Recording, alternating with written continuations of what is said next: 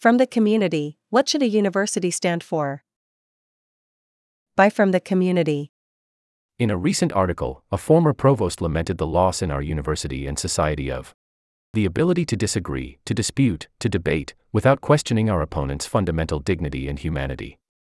The cultivation of a space for respectful, rational debate is a noble goal and one that undoubtedly falls within the purview of a university. But within his argument, the former provost made a troubling claim, one that is unbecoming of someone who has filled such an important role for our institution. Namely, the claim that a university stands for nothing if not the free expression of viewpoints. True or false, supported or unsupported, agreeable or repugnant. A university is a place for the creation, preservation, and sharing of knowledge. False and unsupported arguments are antithetical to the pursuit of truth and knowledge with integrity, which should be expected of everyone within our community. The post truth political climate we currently inhabit, where disinformation and alternative facts abound, has its roots in the proliferation of these false and unsupported arguments. The community of scholars, who approach even the most agonizing events with compassion and understanding, and a determination to find a solution must be firmly rooted in the reality based community. It is neither respectful nor rational to entertain false and unsupported arguments. The story the former provost shared of his proudest day as a university leader is touching and holds important lessons for us, though perhaps not the ones that he highlighted. When the community came out in solidarity to protect fellow members from hateful speech and rhetoric, it wasn't in order to disagree, dispute, and debate with the Westboro Baptist Church.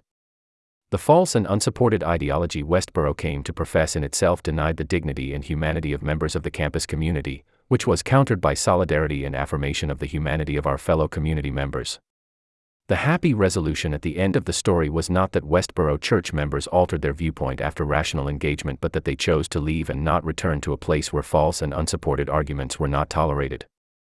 That was only possible because Hundreds and hundreds of community members responded, likely to the calls of dozens of dedicated organizers who made plans that the former provost neglected to credit.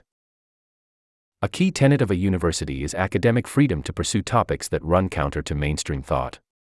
Questions about which lens to use in approaching a problem and which tools are most effective to address a particular question are opportunities for rational, respectful debate.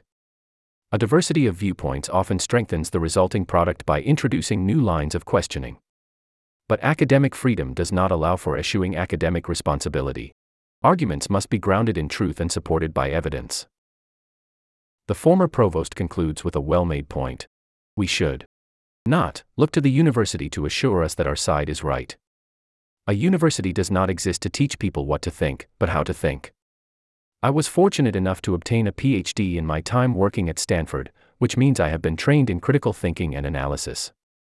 That is why I cannot stand for false and unsupported arguments, nor the supposition that it is the duty of the university to platform them. Tim McKenzie, PhD. 18 is a postdoc in the genetics department and an alumnus of the chemistry department.